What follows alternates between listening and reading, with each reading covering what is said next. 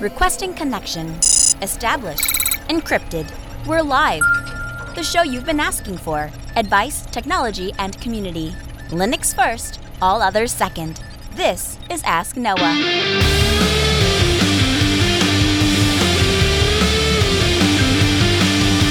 Live from Altispeed Technologies, the Ask Noah Show starts right now. This is the show where we came to do all the things on Linux they said couldn't be done and take your questions on how to do the same.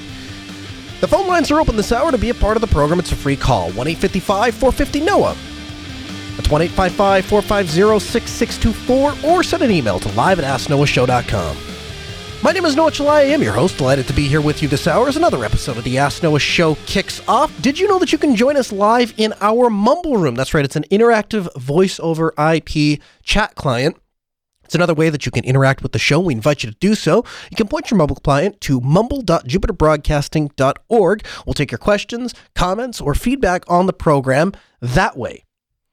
T- is it Tiago? I believe is how I pronounce his name. If I'm pronouncing that wrong, let me know. Tiago, or uh, Tiago, you got to jump into the on-air channel there, buddy. I can't, uh, I can't put you on um, from the uh, from the quiet listening. But if you uh, if you jump in, if you come into the on-air channel, um, and if you need to, you can jump back into staging, and uh, and they'll help you get moved into the to the on-air channel. Then I can put you on. Let's go to the phones. One eight fifty five four fifty Noah. It's 855-450-6624. The email live at asknoahshow.com. Chaz joins us from New York. Hey Chaz, welcome to the Ask Noah Show. Noah, how's it going? Sir. Oh, you there? I am. Yes, sir. Yeah, things are going great. How are you doing? Pretty good.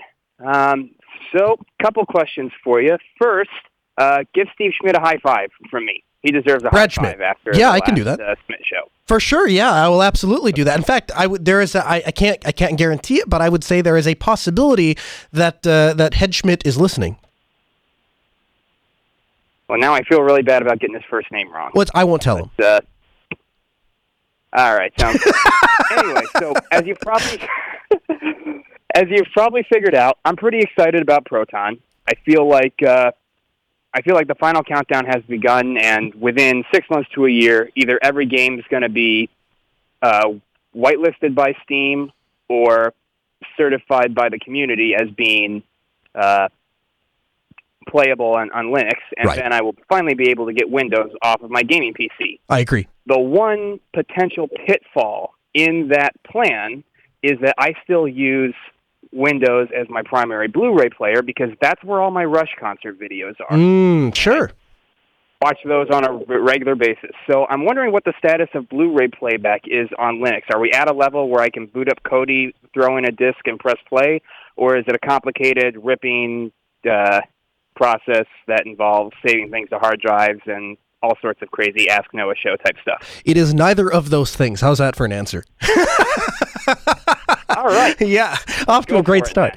Yeah, so um, it, it is it is it is not as it is not as simple as firing up Kodi and throwing the Blu-ray in, but it is not it's not terribly complicated either. The easiest way to just play a Blu-ray in Linux, Chaz, is to use uh, something like VLC. And in VLC, it is literally as simple as clicking on File, Open Disk, choose your Blu-ray player, click play, and the Blu-ray will play just as if it was. Uh, If you played DVDs on Linux, it will play just as if it was a DVD. So there's the there's the good news. I don't typically watch very many movies on uh, my computer because the I'll be honest with you, I'm a very lazy human being. That's really what this comes down to. And I'm such a lazy human being that the thought of going to a designated place in my house and retrieving a magical, you know, disc like object and inserting it into this thing and, and clicking on all these things and waiting for the optical disc to spin, that all sounds like a nightmare to me. So what I do is I make images of all of my Blu-rays and DVDs, and I use that. I do that using a program called Brasero or another program called K3B. Both will do the same thing, but they will make an ISO image of your disc. And once you have an, an image of that disc, then you can load uh, the you can point Kodi to a directory of these ISO images and just click on it, and it will open that Blu-ray or that DVD up. So that's one way to do it. A more popular version, the way I don't prefer to do it, but it is a popular version nonetheless, is to use a program called MakeMKV. And what MakeMKV does is it will extract the video only uh, video and audio and subtitles and all this stuff. But it will extract only the feature film from the disc. Obviously, you could extract other information, but typically you don't and you would put it into your library. And so when you click on a movie, it will just start playing that movie. Now, I prefer the image for a couple of reasons, Chaz. The reason that I prefer the image is I want an exact 100% duplication of that Blu-ray disc. So I, I for whatever reason, I call me weird, I like the DVD interactive menu. I like the special features. I like the random other languages that I can listen to or watch the movie in. It sounds stupid and weird to a lot of people, and I, I'm a stupid and weird person, so that kind of fits. But I like having, I like knowing that I have not left anything behind. My DVD Blu-ray collection is an exact, identical bit for bit representation of the discs that I originally bought. Thus, I have no reason to hang on to or keep the discs. At my uh, working part time at a radio station, my boss there uh, was we were talking about a movie, and I said, "Here's the DVD, and if I don't get it back, it's really not the end of the world because I have an exact duplicate of it on my system. And oh, by the way, because it's an exact duplicate of it, I can write that image back to a disk, and I'd be back where I was. So, for all of those reasons, I that that is that's how I uh, that's how I I handle that issue. If that helps you. Yeah, it does a little bit, and you're not weird for wanting the uh, you know complete copy of the disc because you know, as I said, these are concert videos that I mainly keep on Blu-ray because they don't get released on streaming. So you know, I want all the bonus features and the documentaries and the rehearsal footage and things like that as well. Now, am I to understand that the I, I guess I kind of pick up on the implication that is there menu access in VLC as well? Yes. And that's why it needs to. You recommend the okay, so I could theoretically still put a disc in with VLC and I'd have access to the menus before I started playing the movie. Yep. There is no there is no other than the fact that you have to click file open with disk and you could actually even if you really wanted to get fancy with it, Chaz, what you could do is you could even set it up in your system preferences so that Blu-rays always open with VLC and then even that step wouldn't be necessary. But once you click file open disk and you choose your your uh, your optical drive, it is as if it was a Blu-ray player, and the only difference is instead of using uh, like a remote, you would obviously have your access to your air, your um, mouse cursor, and you could hover over play or special features or start film or you know director's commentary, whatever the other things they add there. Makes sense. Thank you very much. Awesome, Chaz. Thanks for the call. 1 855 450 No, it's 855 450 6624. You can email us live at AskNoahShow.com. Tiago joins us from our mumble room. Hey, Tiago, welcome to the Ask Noah Show.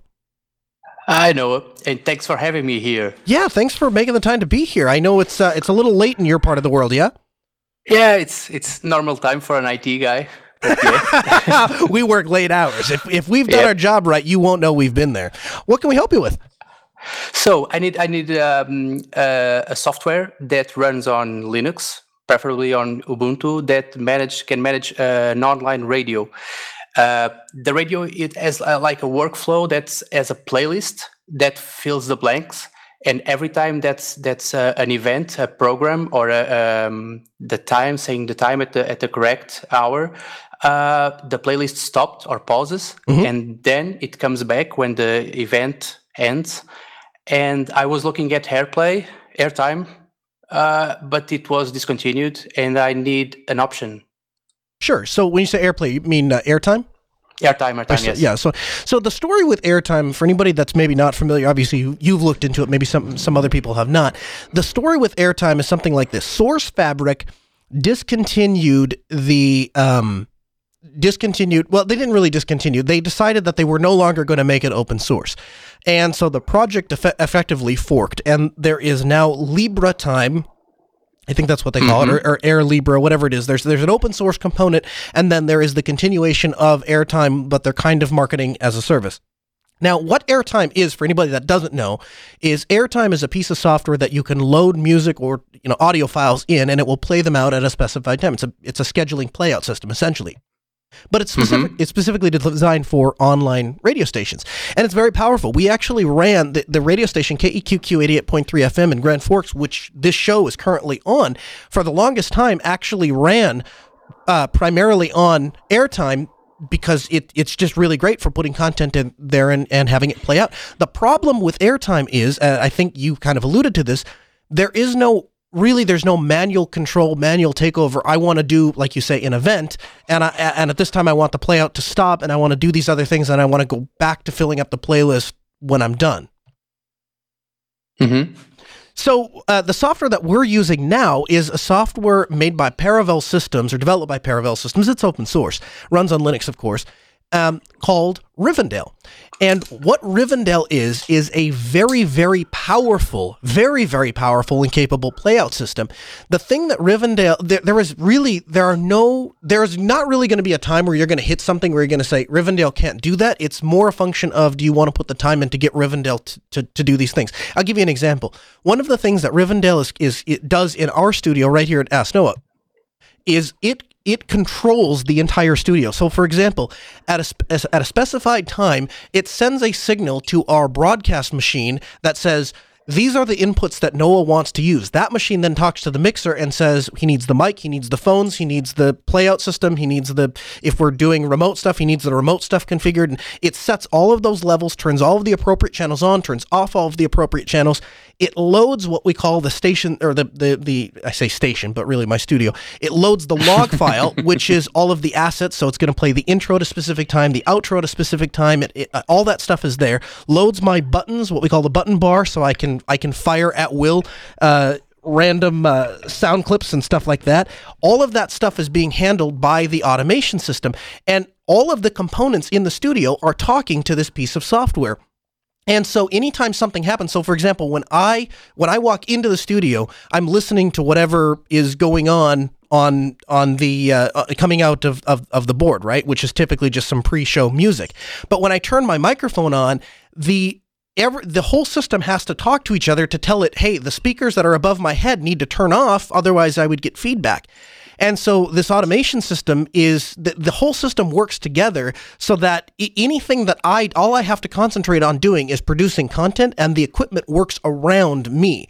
Uh, and and and this is one of those things where we designed this entire studio to be um, top notch. We, I mean, we didn't cut any corners, and part of that was coming up with a control solution, an automation, solution that would handle all these things. And Rivendell, again, only runs on Linux. You can run it on Ubuntu. You can run it on CentOS. Uh, does all of those things. And so you can set up a playout log that has all of the programs that you want to run and you can set up a macro that says this is my this is Tiago's live macro. So when he clicks live, it automatically fades out the music, it automatically turns up this thing or turns off that thing and turns these channels on. All of that can be set up and Rivendell can handle all of that for you. And what about horsepower? Does it run on any machine? So or it, do you need a? Yeah, it doesn't require much. I have the lowest uh, the lowest machine I have it running on is a, a Core 2 Duo and I have it's a it's a it's a two part solution. There's a there's the back end server and then there's the front end that obviously the clicky buttons. Obviously the back end server is what uh, is what actually does all of the actual horsepower. Um, and I have that running on a Core 2 Duo with the front end and no problems at all. The machine that's in here is a, I think a fourth gen i5, um, and obviously no problems there either. But the only reason that I upgraded the it actually wasn't a uh, it wasn't a limitation with the um, with the CPU or anything like that, but the memory to load uh, uncompressed wave files that are over an hour long, which I need to do for the reruns of this program. Uh, I needed eight gigs of RAM, and I I just wasn't possible to upgrade that the Core 2 Duo machine that we started with, so we ended up upgrading it. Okay, so if you were selling me Rivendell, I was buying it right now. Mm-hmm. So I'll give it a try. well, good. Uh, the, uh, the, the, make sure to give me my commission. My commission is twenty percent. Okay, so I okay, let me say, hold okay, on, so, hold on. Let's do the math here. Let's see. Okay, carry the one. Twenty percent is zero. And yes, carry the yes. one. Yeah. Uh, okay, so you owe me zero bucks. So if you want to, I'm I'd, going to be paid like zero. So I'm going yeah. to give you twenty percent. No worries. okay, awesome. That would be great. So if you just go ahead and you can send a check, or we take debit card, Visa, Mastercard, all those things. So. Thank okay. you. Yeah, thank you very much, uh, Tiago. I, no, go ahead. Give me just 10 seconds because I want to advertise my podcast here in Portugal. Sure. If you, I, am co-hosting with Diogo, this listening, uh, the Portuguese Ubuntu podcast. So every Portuguese guy that listens to you should listen to our podcast. He's doing in our native language in Portuguese. I love so that. So everyone's welcome and step by. Oh, that, that's a horrible plug, man. I need the I need to know when the podcast is. I need to know how to get it. Where's what's the website? Where do I download it? Oh, it's podcastubuntuportugal.org. Okay. Org. All right. Okay, so Tiago- it's easy. Tiago, do me a favor. Send me a link uh, over um, over Telegram. Shoot me a, a link, and I'll include that in the show notes. Anybody that's out there that's listening and saying, "Hey, I also want to be part. I want to listen, uh, listening to an Ubuntu podcast in a native language um, of Portugal. I, I assume it's Portuguese. Yep. Yeah, yeah. Want to listen to it? That that would be great. And um, congratulations on starting a podcast. I think it's a fantastic time to do a podcast. I think it's a great service that you're doing. So thank you for that. We are running it for over a year now. We just crashed the first anniversary. Okay, so this is not something new. This is this has been this has been happening. No, no, no, no. Yes, yes. We were just invited. Uh, I cannot talk about this yet on air, but uh, this is a project. It's an upgrade to our podcast, the radio. So this is part of my question. Was this upgrade part of it? Tiago, if you have any other questions, you feel free to give me a call back, and I'd be happy to help you. I, I love radio, I love broadcast technology, and I love podcasting. I'll do that. Don't worry. Okay. Thank you. Thank Thanks. you for everything, man. Thanks so much. 1 855 450 No, it's 855 450 6624. Email live at asknoahshow.com. Eric calls from Kansas City. Hey, Eric, welcome to the Ask Noah Show. Hey Noah, how's it going? Excellent, man. How are you? Oh, I'm doing pretty well.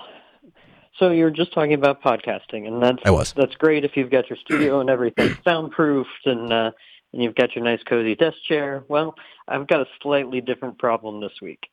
I'm heading off to Denver to the Libre Application Summit hosted by the GNOME Foundation, Nice. and I'm thinking about doing some conversations back and forth with some of the uh, some of the folks like Elementary OS and and some of the other folks that are going to be there uh, to kind of document on a on a blog or on a podcast or, or on a video blog.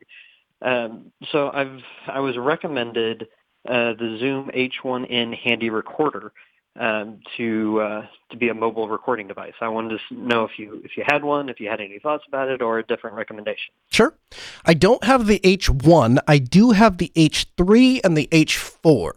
Um, I started with the my my thought process. Eric went something like this: If I'm going to buy the uh, a recorder, I'm going to buy the best one money can buy. And so I started out with the uh, I or no, it's not H4, H5 maybe. Hold on, which one do I have? I have I have the H5 and I have the H6. Excuse me. I have the H5 and I have the H6. So I started with the H6 and I thought if I'm going to buy a recorder, I'm going to buy the best recorder money can buy. And so I bought the H6, which seemed to be the best money that or recorder that money can buy. The issue that I ran into very early on was that it is such a complicated recorder that it actually kind of outsmarts itself. So it's got this built-in matrix mixer thing and it's got four individual inputs and it's I'm sure it's great if you want like a little mobile studio and you could go with the H H6. It's a great recorder. My problem is I don't want any of that. I want to walk up to somebody, shove a microphone in their face, record an interview, and then it goes back into Audacity. I clean it up a little bit, and then we air it through Rivendell. Um, and, and it plays out over the show. So I don't need any of that stuff. And so I ended, eh, Chris eh, had the H5, and that was a much simpler recorder. And the second thing that played into that decision was when we go out and do things together, it's very nice when you have the same equipment because all the button layout is the same and he can use mine and I can use his. And uh, he didn't like the fact that I bought the same one that he did, so he dunked it in a thing of ranch trying to destroy it. And it, it but all of those things only happen if you have a if you have same model equipment. And so that's why we ended up that's part of why I went, wound up doing that decision. Now, the H1, if I'm not mistaken, has almost all of the same features that my H3 does as far as the basic record functionality. I think the, the only thing it's missing is it doesn't have dedicated mic inputs, right? Or if it does, they're like 3.5 inch, they're not XLR. I'm trying to Google on the fly. Sorry, guys. This is what happens when you have live radio. Yeah. Okay. So it looks like yeah, it it looks like it's primarily designed to use the built-in microphone.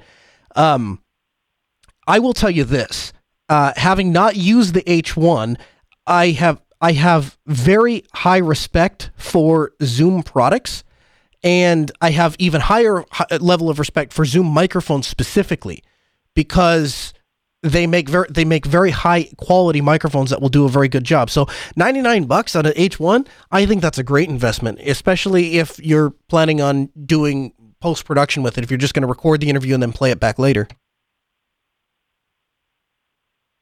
Okay, great. Awesome. Anything else? I think that'll do it today. Awesome. Thanks for the call, man. 1 855 450 No, it's 855 450 6624. The email live at asknoahshow.com. Make your voice heard. Become a part of the program. There are a wide plethora of devices and toys you can buy for doing uh, broadcast or production uh, in the field on the fly. And uh, a lot of really good ones. So I the, the H5 is is kind of a staple for me. The other one that I use, I don't have the model number off the top of my head. Um, I, will see if I can grab it and throw it in the show notes, though, for you. Uh, again, podcast.asknoahshow.com. You can check out the show notes there.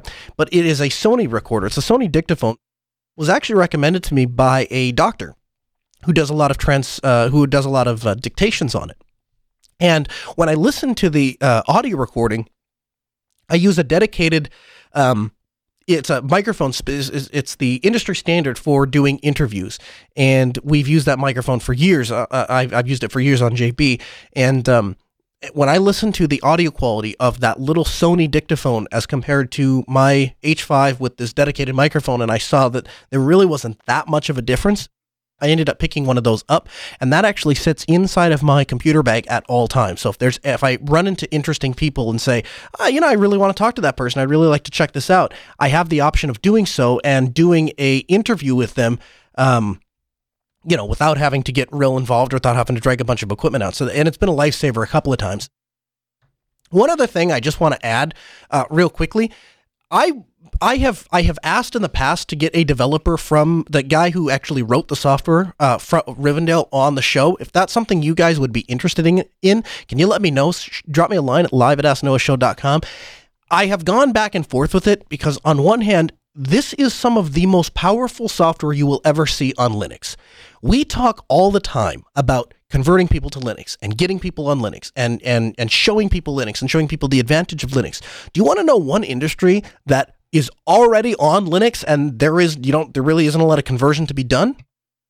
Broadcast, specifically radio broadcast.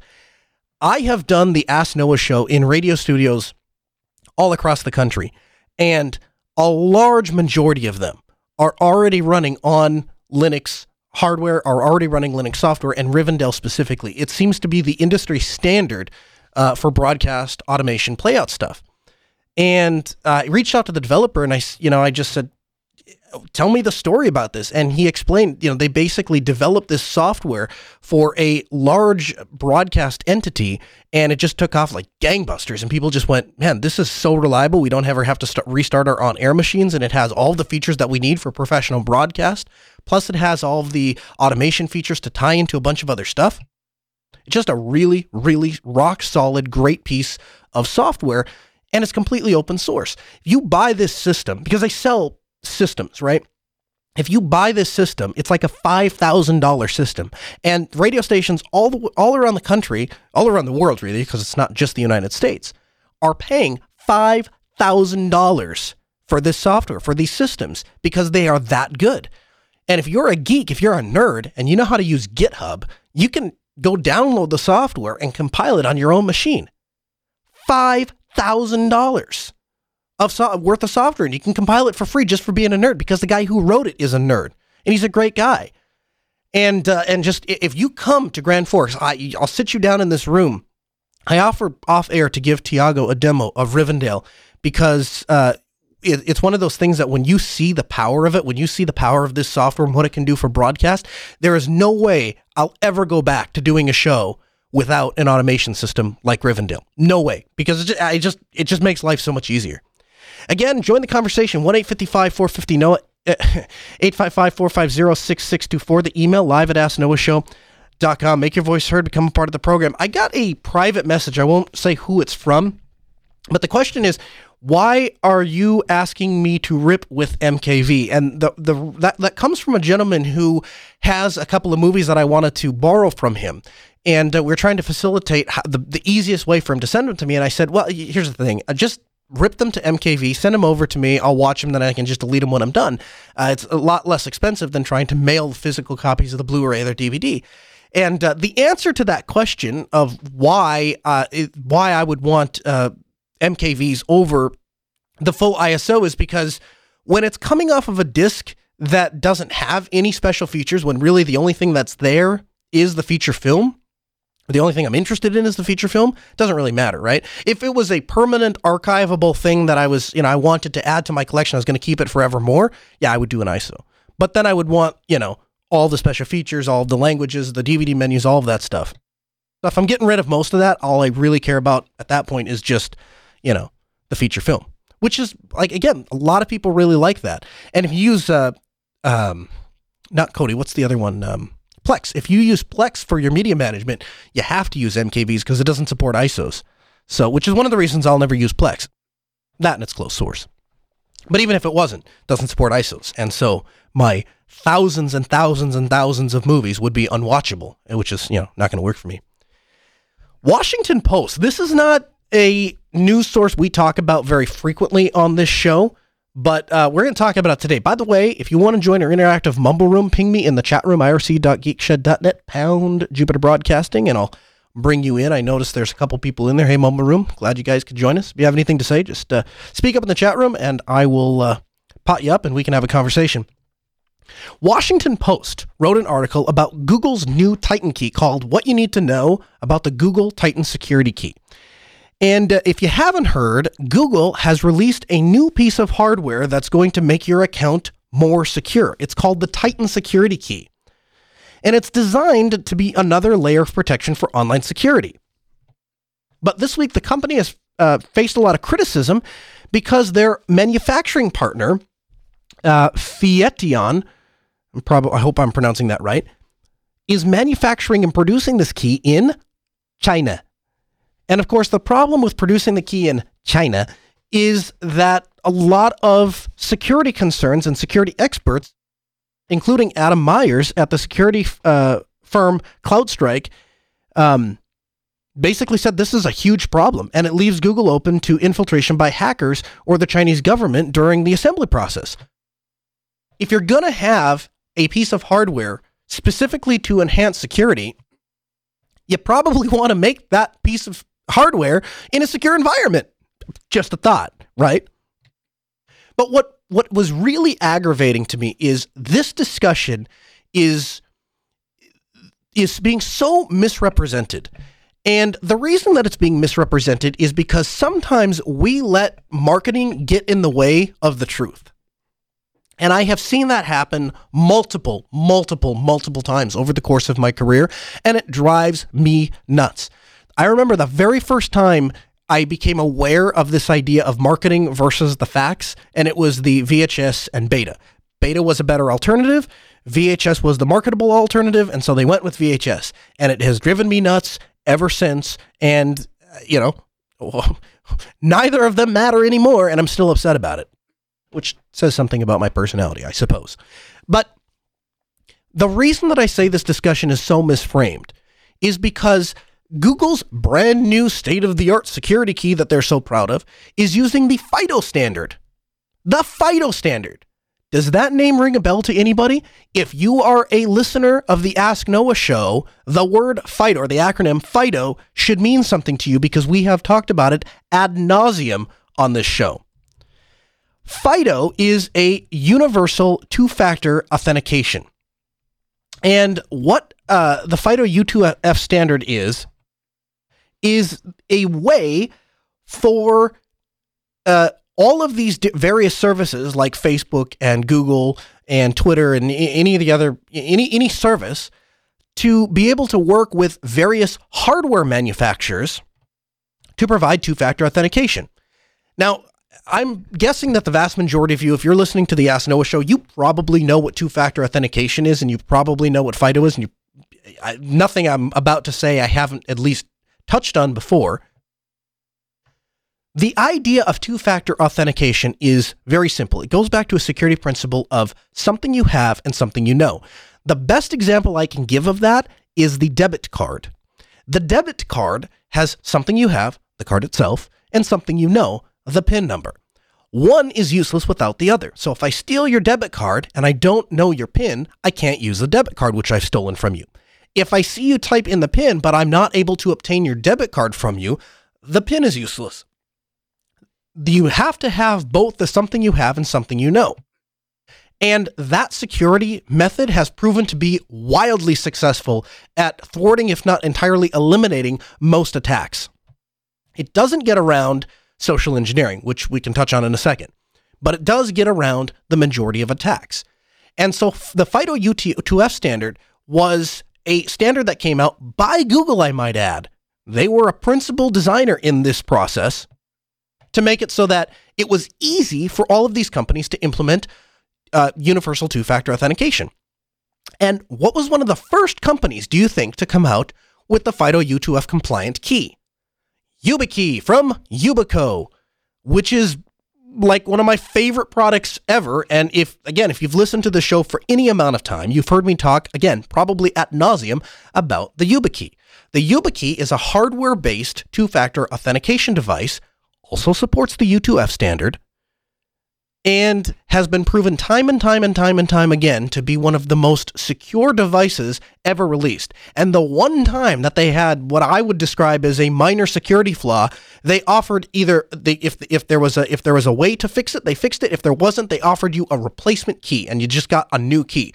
Now, not all of the versions were affected, so I tried to get brand new keys out of them. They went, "Nope, sorry, we were able to fix yours, so uh, you don't get a new key." Absolutely phenomenal piece of hardware. The thing that bothers me about this, other than the fact that Google has released this new key and it's supposed to be the second coming of Christ, so to speak, is that the price of this Google security key is $50. Do you want to know what the YubiKey U2F key is? $20. We'll have a link for you in the show notes. Less than half the price you can buy a Yubico U2F compliant key and do all of the same things that you can do with this brand new second coming of Christ Google security thing that, you know, is made in China. By the way, do you want to know where Yubico are made? Yubico makes their security keys in two places. The US ones are made in the US and the ones in, in, in Europe are made in or the ones that are for uh, Europe are made in Sweden. So and, and they've, you know, two countries, uh, I mean, I guess you could go. I guess there's probably an argument to be made about how secure making a security key in the U.S. is, but you could buy one of the ones from Sweden, I guess. Sweden, very well known for respecting privacy and security and all of those kinds of things, right? With the $50 model of the YubiKey, and chat room is talking about this right now. They said, um, uh, I don't see another mobile, uh, I don't use another mobile OS, BQ or low end, don't bother with them at least not with the lower end. Okay, so they're talking about another uh, another model. What I thought they were going to say, or what I thought they were asking, which I want to touch on, is the various different models of the YubiKey. So the starting entry level one is a $20 U2F standard. We'll do all of the same things to the best of my limited research that I was able to do on this new product that Google has come out with. Does all of those same things for 20 bucks. Okay. With a more advanced one, so if let's say you go to the $50 model, which is the only model that I have of YubiKey, things that you get with the YubiKey. Not only do you get the U2F standard, but you get the NFC. So I have the ability to authenticate two-factor authentication on my phone. I it also supports SSH, so I can store a, uh, it, it acts as a PKCS 11 provider, and I can actually use it as a smart card to authenticate into an SSH system. So all of my computers, when I SSH in, is SSHing using my YubiKey. It's and, and the YubiKey never gives up the private key. So it's a write-only device. The only thing you can do is destroy the device, destroy the key that's on the device, which makes it remarkably secure. If I ever fire an employee, because all of our guys at Altispeed have and girls have YubiKeys for uh, all of their authentication. We use it exclusively. And the reason that we do that is when we go into a, uh, a, a, what we call sensitive clients. So a client that has uh, high security needs, we only put YubiKey, we don't use standard SSH keys. We only put YubiKeys into the servers for SSH access. Now we can track which YubiKey was used to authenticate in. If we ever terminate an employee, I can immediately ask them to surrender their YubiKey.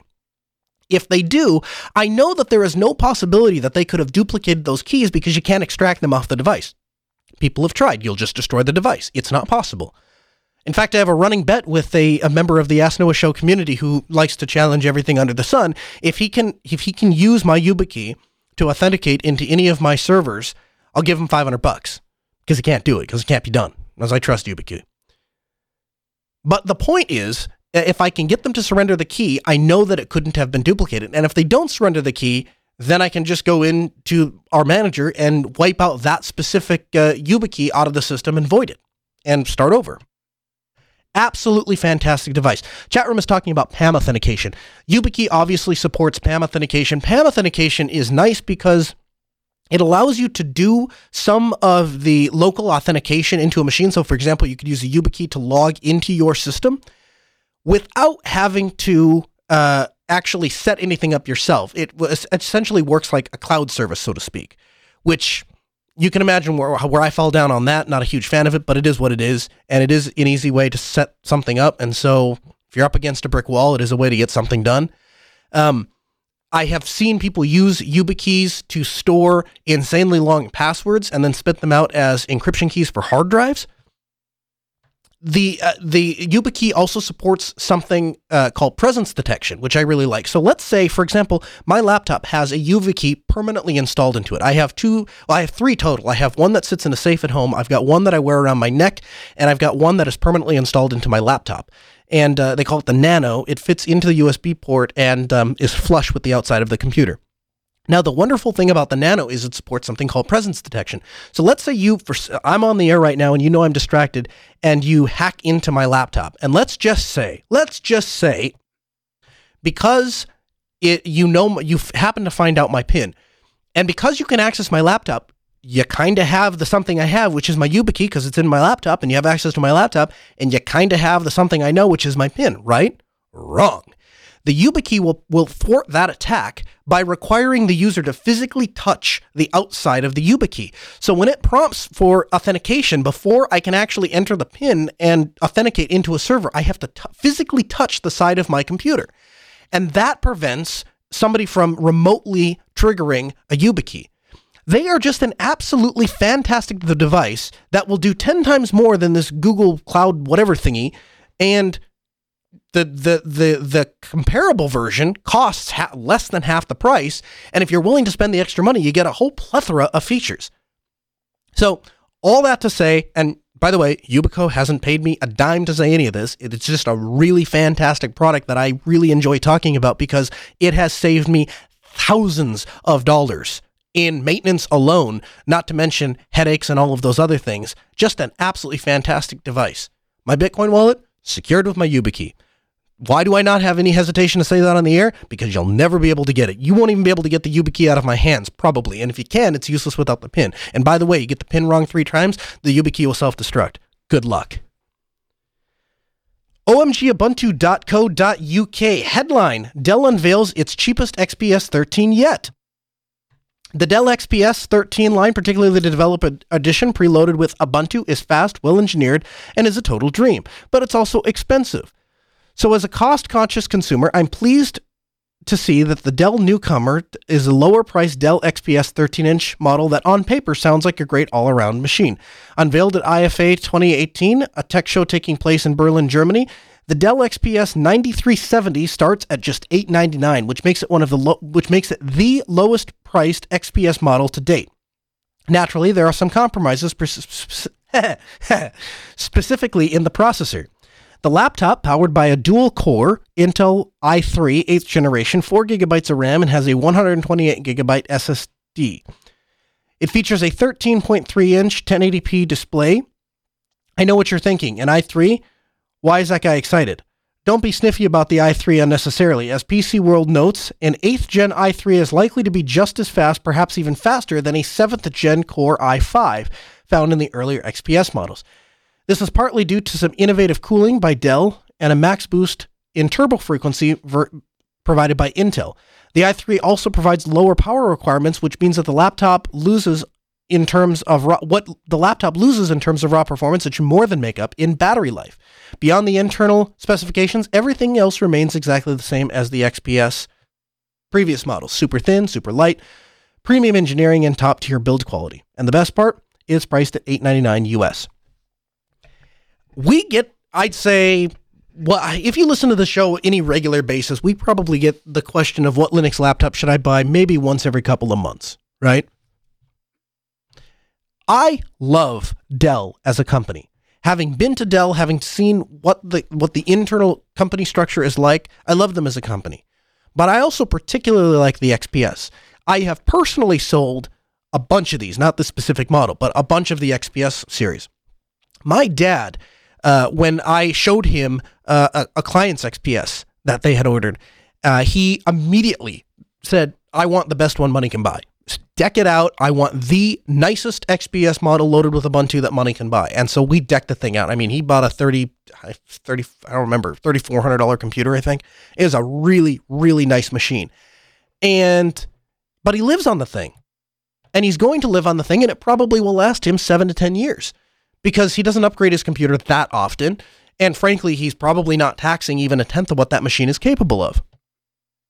The issue that I've always run into with XPS when recommending them is I can buy a ThinkPad for four or five hundred dollars less than well previously four or five hundred dollars less than the XPS, and I can get the same internal guts and arguably a little bit better uh, robustness in as far as build quality goes.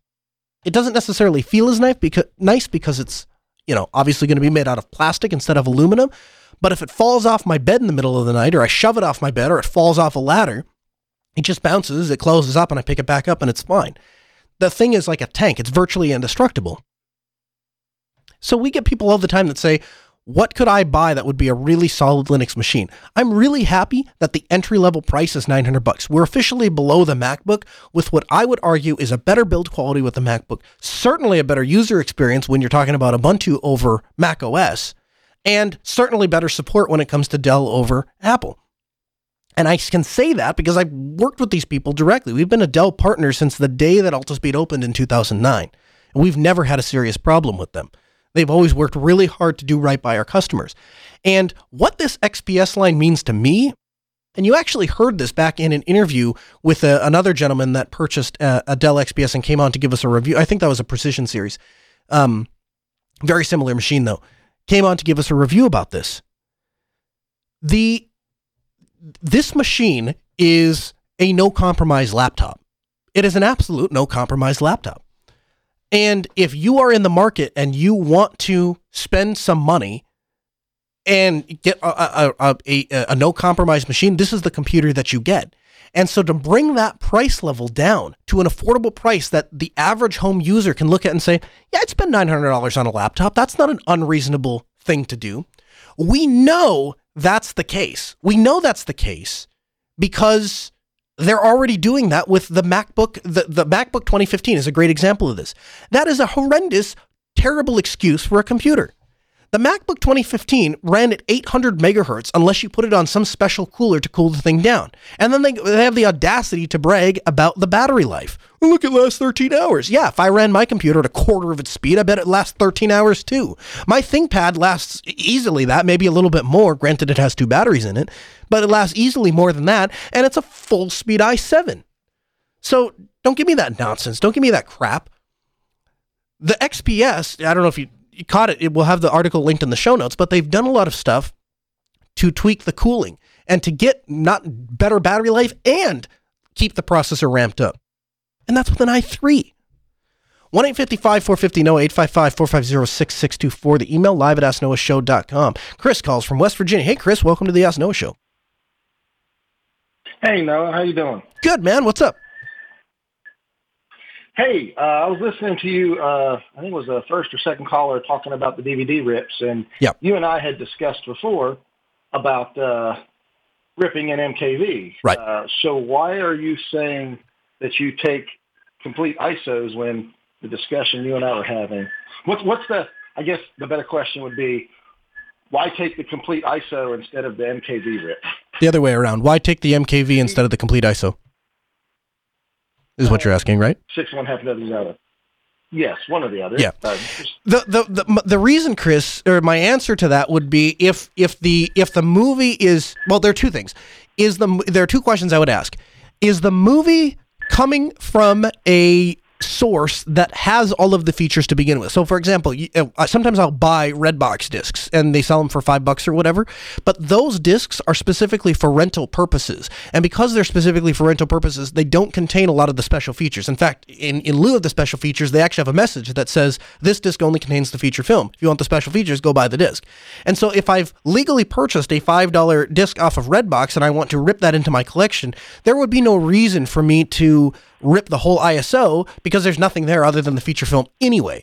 So I would just take the uh, take the MKV, and I'm sure some of them probably have all the whole disc and some of them don't. I don't bother with it. If if it if if it's a disc I purchased from Redbox or any rental store for that matter, I'll just I just rip the MKV.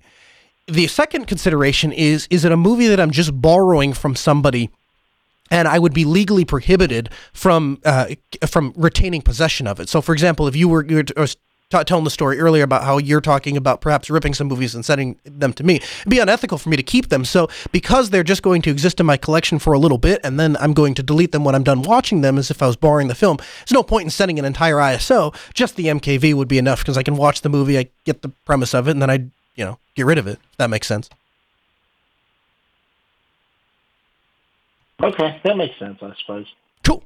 Thanks for the call. 1 855 450 NOAH 855 450 6624. The email live at asknoahshow.com. Make your voice heard, become a part of the program. Uh, TechMav in the chat room says, Guess I'm going to have to experiment with U2F and maybe kill off the OTP slot. No, you don't have to, at least not with YubiKey. Uh, you can have U2F and OTP enabled at the same time. Um, in fact, the way that um, I- would have to look into this exactly how. Uh, uh I can't do it on the air, but the the the what OTP is one time password. So basically, Yubico has their own servers, and those servers um, can generate your key generates based on a hash a one time password. It's different every time. There's no way to predict what the password is going to be. The server has the matching algorithm to that one time password system. And so the server can generate simply a true false flag and basically say, yes, that is a valid key. No, that is not a valid key. So, an example of how that would work in practice is you don't have any development experience, you don't know how any of this stuff works, you just want it to work. And so you plug the key into your computer and you point your service, whatever it is, at Yubico's server and say, I want the I want this uh, I want my server to watch Yubico and when a user inserts their key, just tell me if that's a valid user or not. Yubico server can do all of the processing and hashing and algorithms and all of that and just return a value to your server that says, yes, that's, that user is authenticated or no, it's not. Chat room responds with not the same as PIV or GNU-PG. No, it is not. That is they are that is different. The U2F standard is different than the PIV slot. The PIV slot is essentially the smart card emulation or the um, PKCS11 provider. That's what that PIV slot is. And you're right.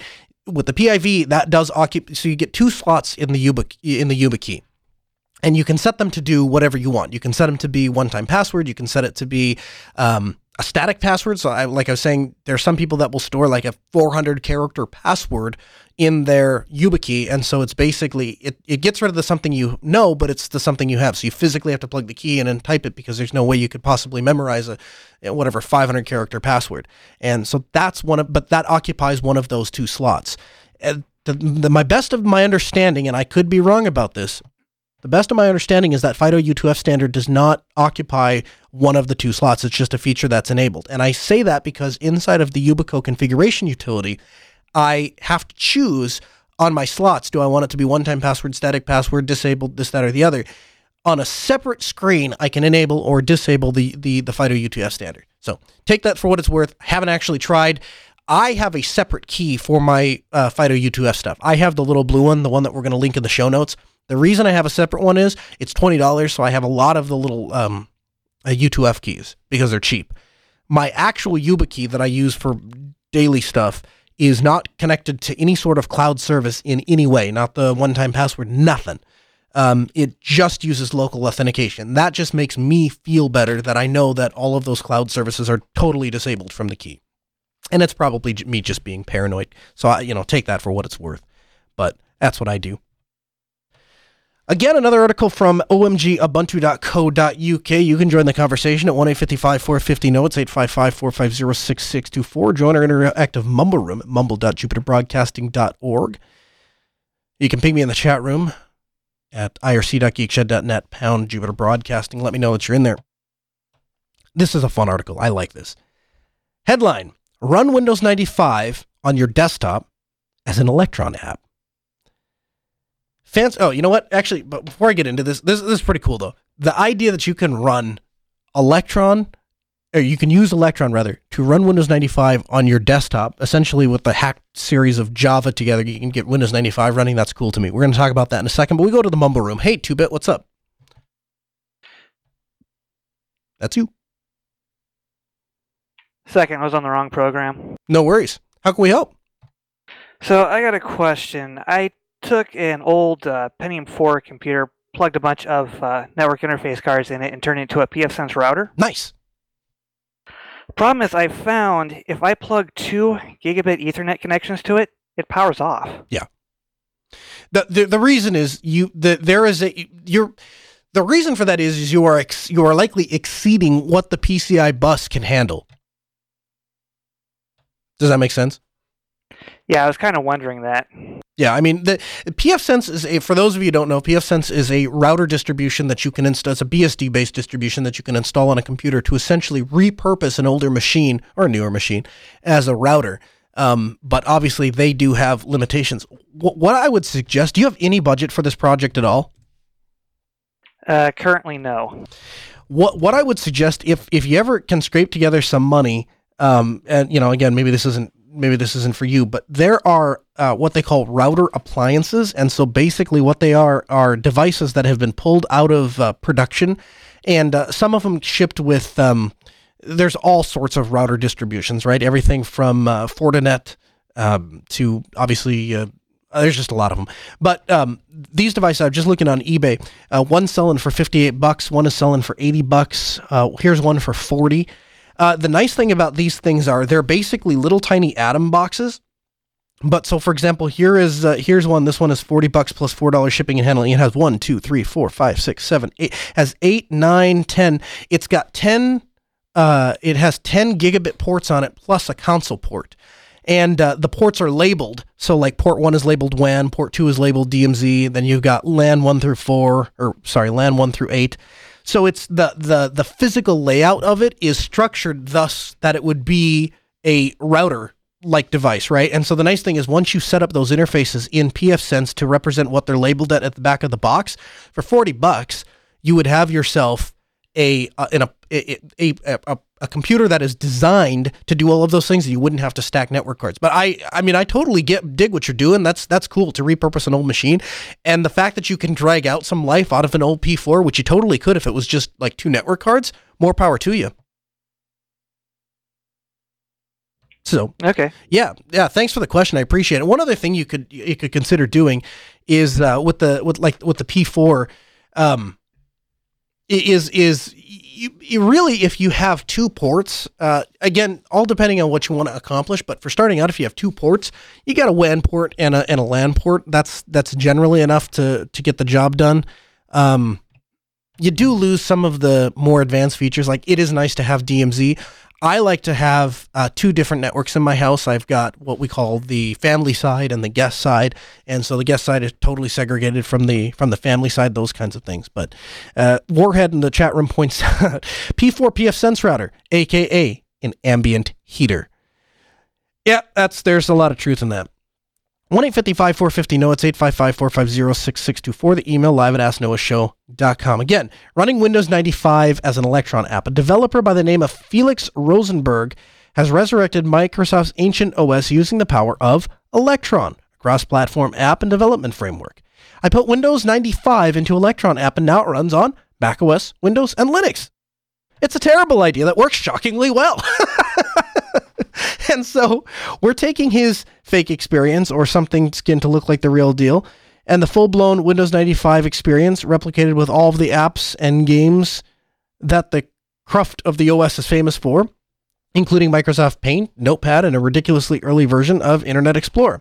Wondering if it's possible to package and run an entire os inside of an electron app? All props go to the v86 project which promises x86 virtualization in javascript running in your browser Admittedly, Felix's Windows 95 Electron app is simply more of a novelty than a showcase practical way to run old school software, but I have to admit it runs better than it probably should.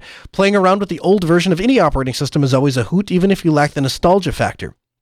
I hadn't used Windows 95 at the time I installed this app. What I found interesting, or rather odd, was the was the best part of a decade ago. It's similar to successive releases in Windows and our formulative version. JavaScript. Is there anything this can't do?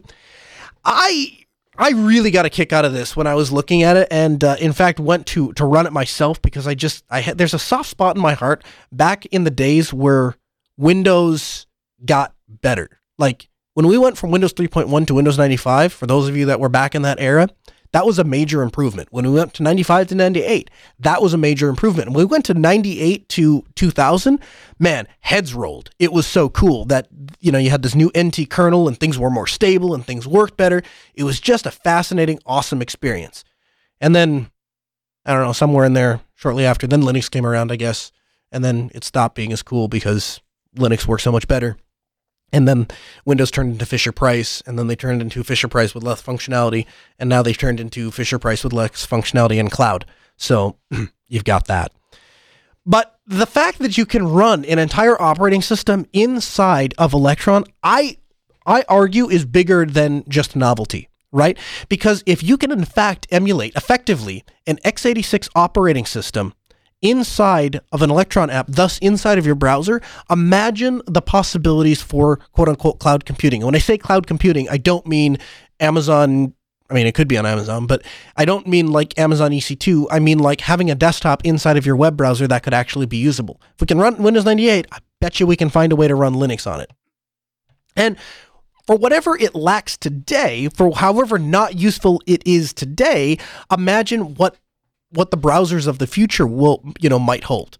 And effectively, all you really need to do once you have this thing running is essentially stream the input back. You wouldn't even necessarily need to virtualize the entire system in Electron, right? You could essentially stream that over a browser and allow like a cloud-based workspace, uh, workstation rather. That's a really, I think it's a really cool. Uh, props to this developer for doing this. You really made my day. I'm not a not a big fan of Windows in general, but back in the 95 days and seeing that desktop pop up on my screen, that was a cool experience. So thank you for that. I just want to touch on this. Not going to spend a lot of time on it um, as we wind down uh, we wind down the hour, but uh, Tracktion is a DAW specifically for recording and making music. So there are various different DAWs or digital audio workstations that are tailored to various things. Um, kind of the go-to one in Linux is Ardour, but Ardour is kind of a it's it's a it's kind of a complicated software to learn, and it provides some difficulty for a lot of people.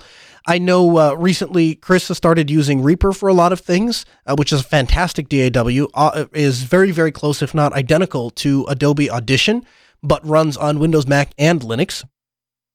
Also, nice thing about Reaper is that it uh, it's very low cost. Like it's just like thirty or forty bucks, I think, to buy an actual license. Although it's kind of hard to actually find the place to download the thing. Um, they've made it easier recently, but it's it's. I still feel like the company kind of has like one foot half in the water. So as Tractor comes on to Tracktion, excuse me, comes onto the market uh, for Linux, and we'll have a link for you in the show notes where you can download it it it really it speaks volumes to me for a number of reasons because we are starting to see major major software companies say if we're going to release software we need to release for all three platforms. We need to release for windows mac and linux.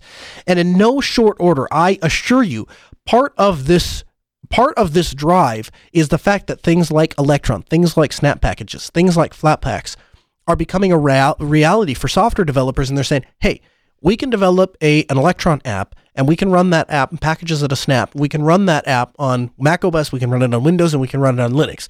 Now, the technology is designed on Linux, runs on Linux, was based in Linux, was born on Linux, but it can run anywhere and often does. So I think this is just the start of what is uh, of what is eventually going to be a really big deal. Hey guys, did you know this episode is available as a downloadable podcast? That's right. To subscribe to the feed or download the latest episode, visit podcast.asknoahshow.com. There you'll find not only the latest episode, but all of the articles and, ref- and material referenced in this episode. You can get the latest, of course, by following us on Twitter at Ask Noah Show.